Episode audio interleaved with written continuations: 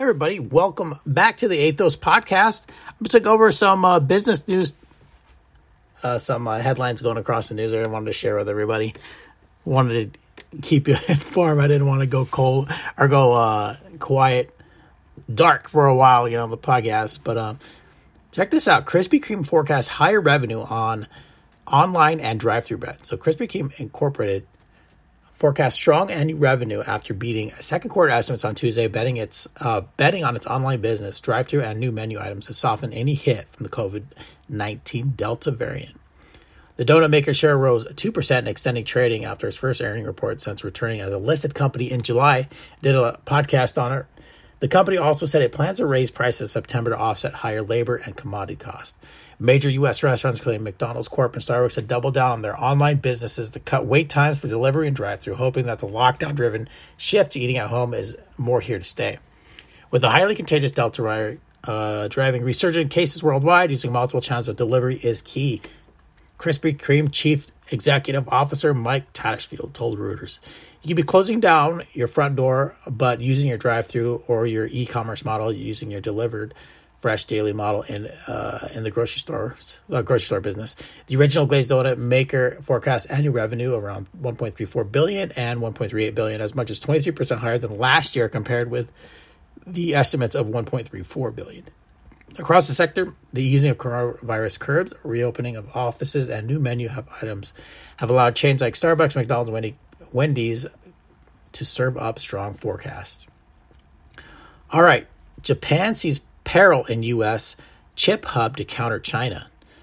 Japan is worried that the U.S. plans to pour billions of dollars into chip manufacturing to fend off China could finish off what's left of the Japanese semiconductor industry that once dominated the world. After three lost decades, according to Japan Industry Ministry, the country's share of global chip manufacturing has fallen from half to a tenth as it's leaked customers to cheaper rivals and failed to maintain cutting edge production. As China and the United States, driven by trade war and security concerns, ramp up support for manufactured chips that run everything from smartphones and missiles, officials worry that Japan will be squeezed out altogether. We just can't continue what we've been doing, and we have to do something about it on a completely different level. Former Prime Minister Shinzo Abe told fellow ruling LDP members and party. Yep, it's true. A major concern for the future of the country is still is uh, still world leading firms can supply chip makers with items such as silicon wafers, chemical films, and production machinery. All right. Uh, wow. Check this out. A 32 hour work week has a new champion in Congress. Think that'll pass? Heck no. Representative Mark Takano says the panic dem- pandemic created an opening for people to rethink the current work week. The 40 hour work week has been a cornerstone of the U.S. economy since it was established in the New Deal era legislation. But an increasing number of foreign countries and U.S. companies, including Kickstarter, Microsoft Corp, Unilever, are experimenting with a four day, 32 hour work week, and a new bill in Congress proposes to make it the norm. Congressman, it's a nice thought for people, right? I mean, that's working the 40. Mark Takano, California Democrat sponsoring the bill introduced late July, told Reuters that many workers are burned out and reevaluating their priorities because of the COVID 19 pandemic. That's 100% true. New York Times did a really good podcast on it. Uh, a couple with new flexible work arrangement increased leverage for workers amid an unprecedented demand for labor. It's the right time for stakeholders to begin discussing how a shorter work week would look.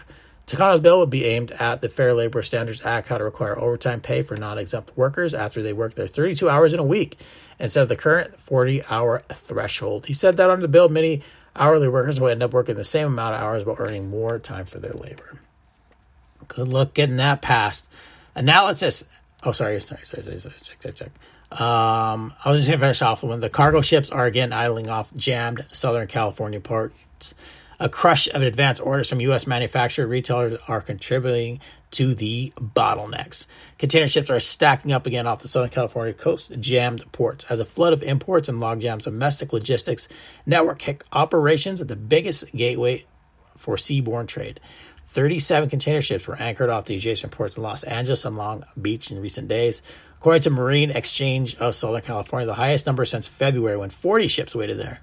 Aboard are hundreds and thousands of boxes stuffed with goods bound for manufacturers as retailers and U.S. businesses hustle to restock inventories and prepare for the holiday.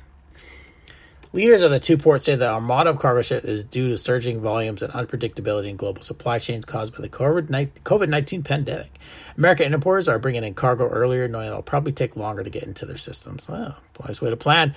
The West Coast congestion is one of a number of global bottlenecks as ports juggle strong consumer demand and shortage of workers and equipment caused by pandemic related health and safety measures. You're looking for a job? Be a dock worker with one of those big cranes there. Get paid a lot of money. For sure, hours. I can tell you that. It's crazy how many ships are docked out there.